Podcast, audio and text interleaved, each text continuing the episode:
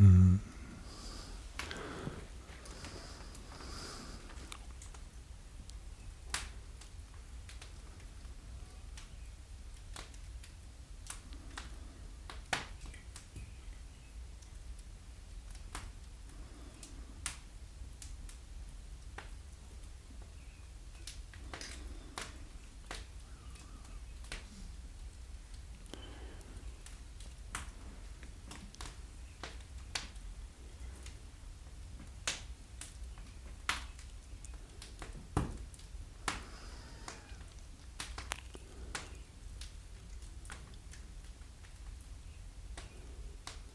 Process of recollection.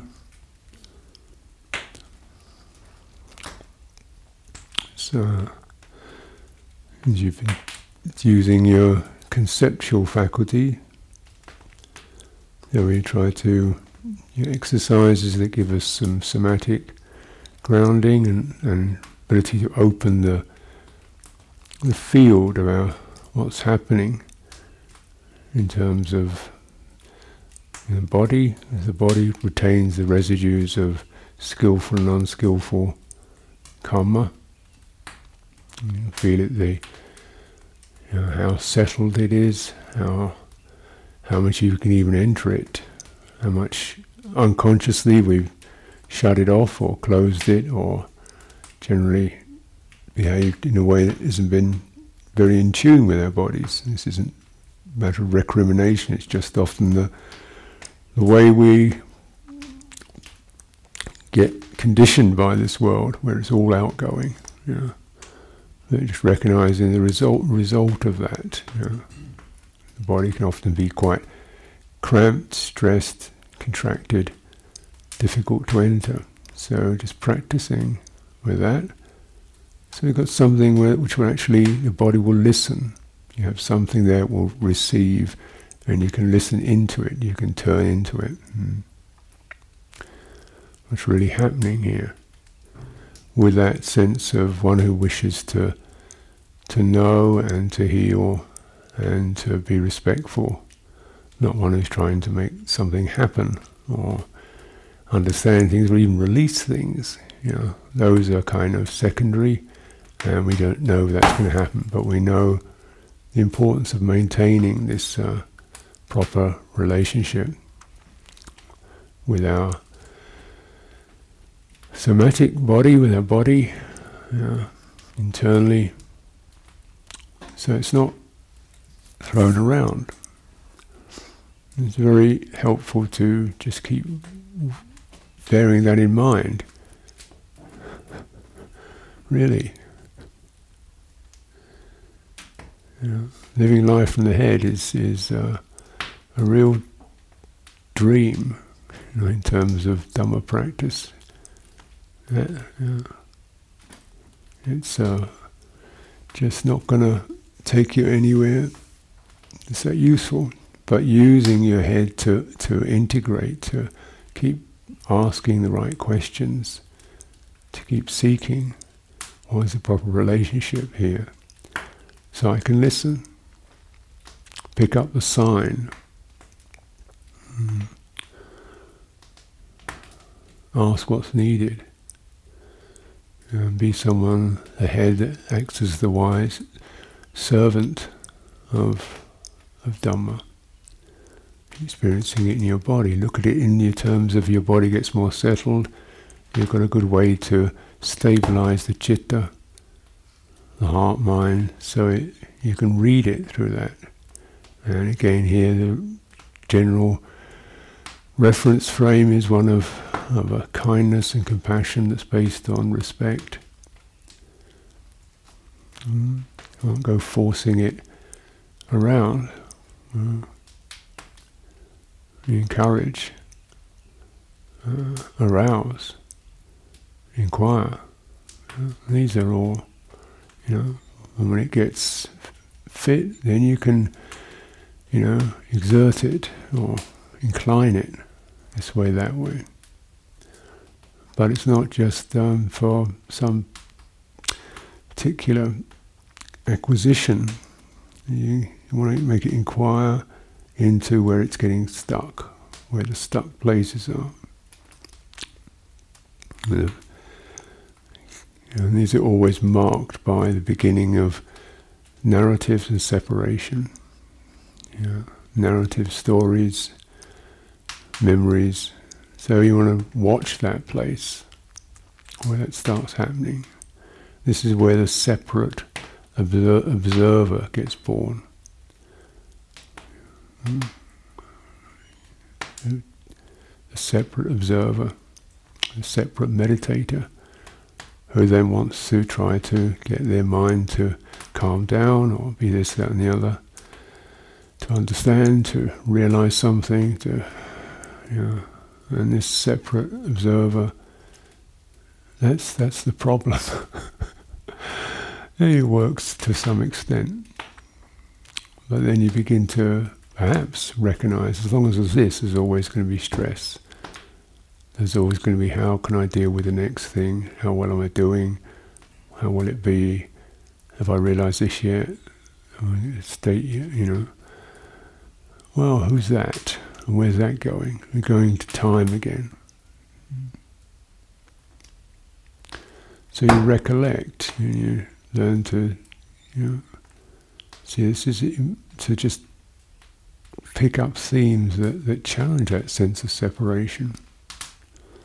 And here the subjects for recollect, five subjects for frequent recollection are a helpful mean to kind of just almost startle the observer.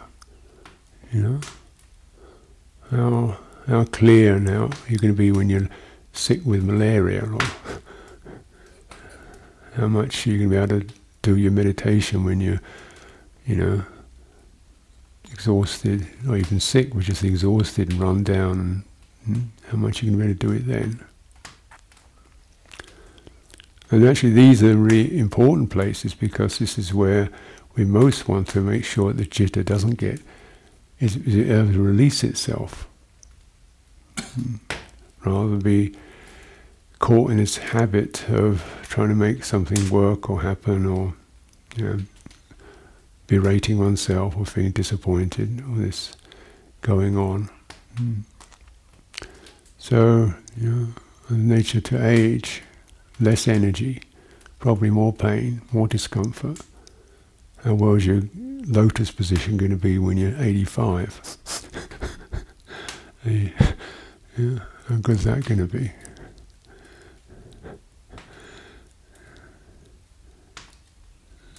So it's both uh, recognizing this, uh, you know, what is it that goes beyond that? In the practices of that we see in the Sangha, in the original Sangha, many of them just found their deepest realizations of those points when they couldn't make it work. Yeah. And let's just be directly with opening to the frustration of disappointment or the feeling of not being able to do it. Yeah.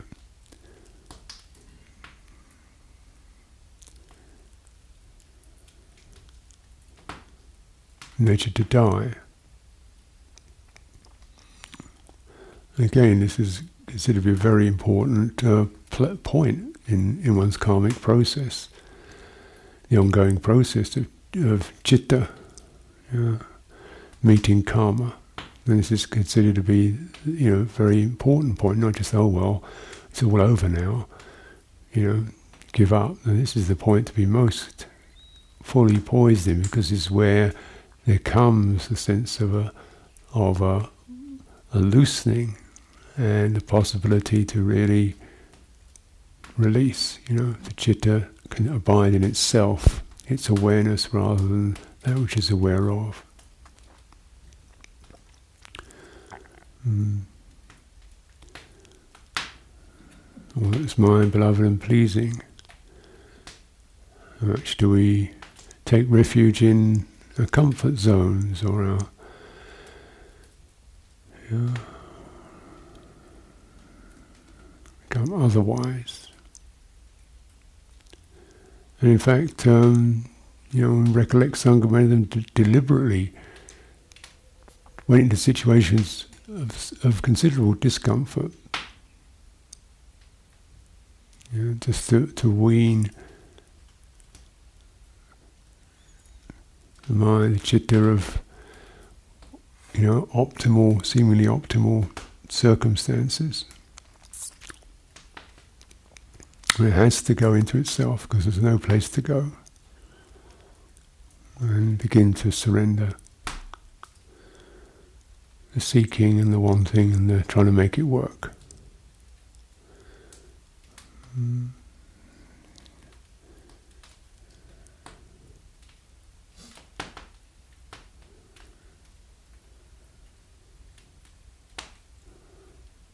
Because, uh, because you recognize this continual karma activity of doing and making and, and so forth. That generates us. We are heirs to it. We are the ones, or we are, that experience of selfhood arises from that. You know, the frustrated meditator, the happy meditator, the sort of 75% there with a few loose ends to tie up meditator. or however it is, you know, 100% there, meditator. Yeah. This is, uh, you know, the, the, conditions and causes have been held to. This is not a conscious decision. This is a instinctive reflex, and then I, there I arise with, oh well, that was too good. That was so good. That was quite a nice patch. Or well, maybe next retreat will get better. Well, there you go. It's it's arisen again, mm. and uh, this is something to to open to the the, the, the meditator. Yeah. Where's that one going?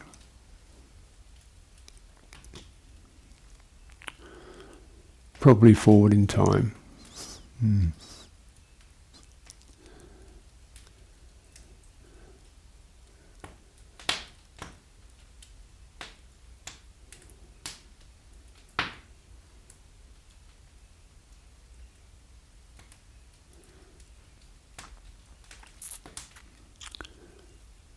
Know, so if this is our last breath or our last moment, what what what's there? And we take that recollection on death very, very uh, uh, cleanly and clearly. You know, it's not like oh, when I'm 95 or you know, so on. It's uh, what if it's now? What's here? What's present now? It's, form, this sense of something I can be aware of. There is some sort of engagement with that. Uh, there's interpretations, there's feelings, there's further engagement with that. Uh, okay, I'll do this, this, that. You know. you know, this is called karma, and hopefully there's some skill in that. You know, you're learning some skills with that anything, anything being left out. Uh.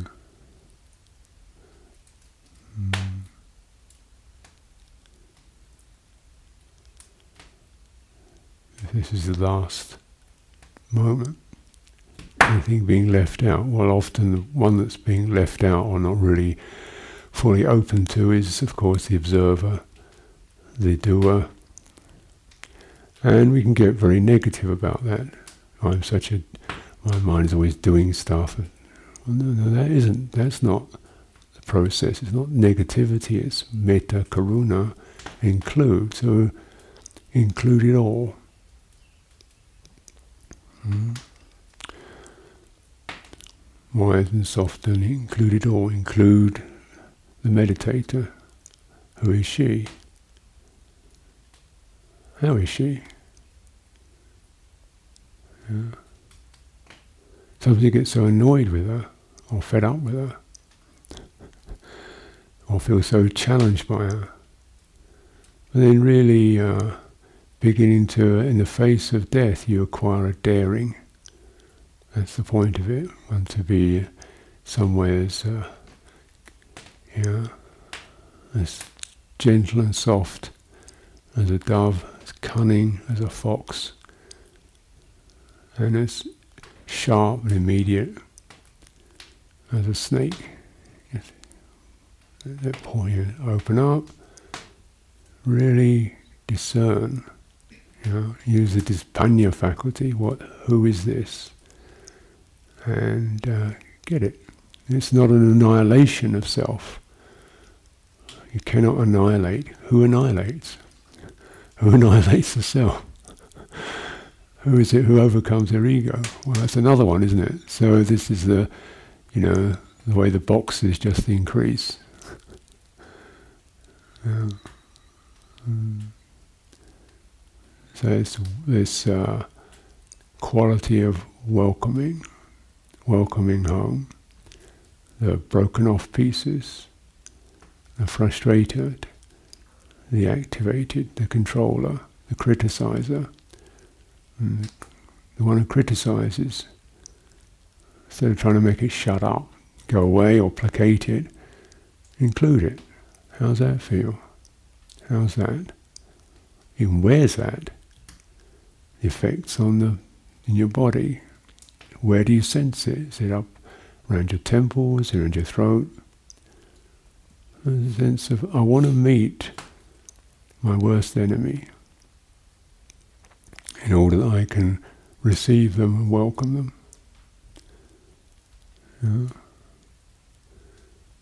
Because this is the last moment.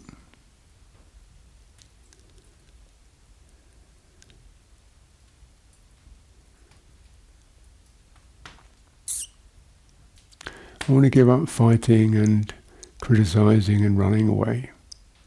I want to give up dominating and cowering. And yeah, what's left? This is quality, this is why we've been uh, recollecting the innate, innate nature of goodwill, measureless, the innate nature of it, the non doing quality of it, the innate nature of goodwill. If there's any sense of, of rancor or struggling with, this is not it. We have to, in fact, include our most pernicious foe in the quality of metta, karuna. Uh, now, you know, some of yours, of course, might be, you know, the people who carry around in the heart, people who've disappointed you, frustrated you, annoyed you. Okay, there's a time when, where are they? in your karmic field. And whoever they are as separate people is not the issue now. The issue now is is releasing yourself from the karma of feeling annoyed, disappointed, challenged, fed up with this being. And then you keep doing that, it'll continue. and you'll be lost in the process of, you know, fighting your own shadows and creating more.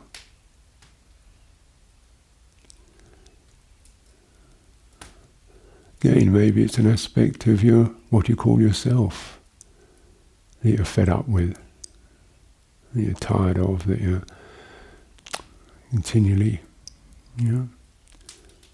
That's not you. That's not you. That's a condition. That's conditioned in. Mm. You begin to be able to late name, you know,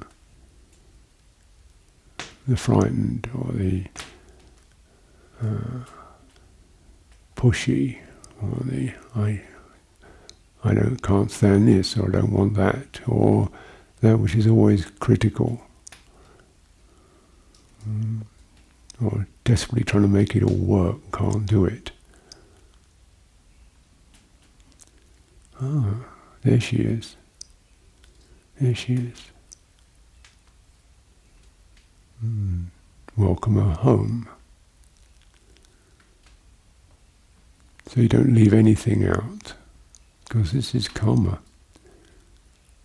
And if you, if there isn't that opening to that, the welcoming, which is the place where the, we put down the, you know, the splitting off, then that continues.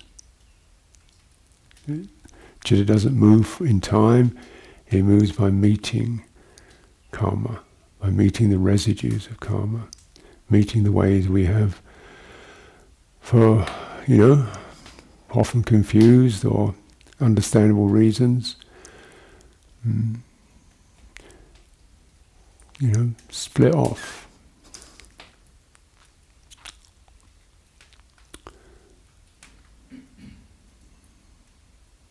Considered it, thought about ourselves, measured ourselves, worried about ourselves, yeah. been saddened by ourselves. Mm. You know, whatever. Who's that? There, right there is perhaps the most important one you have to open to. Sense even the discomfort in the bodily field and trying to not, not feel dis- uncomfortable, trying to feel more settled, more clear. It's all understandable. But you know how that happens? Hmm? Just welcome it.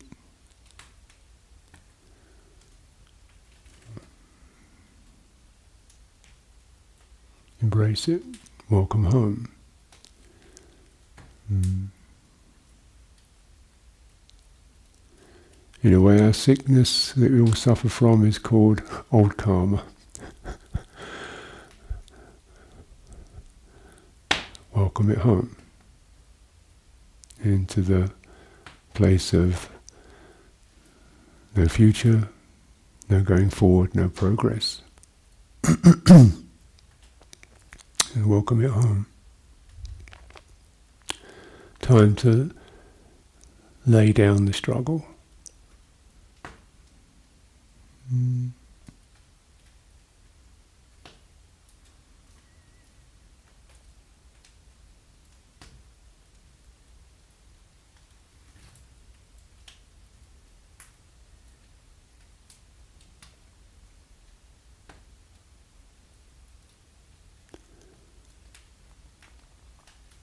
Be sharp about it. It's the last moment. Don't leave it out.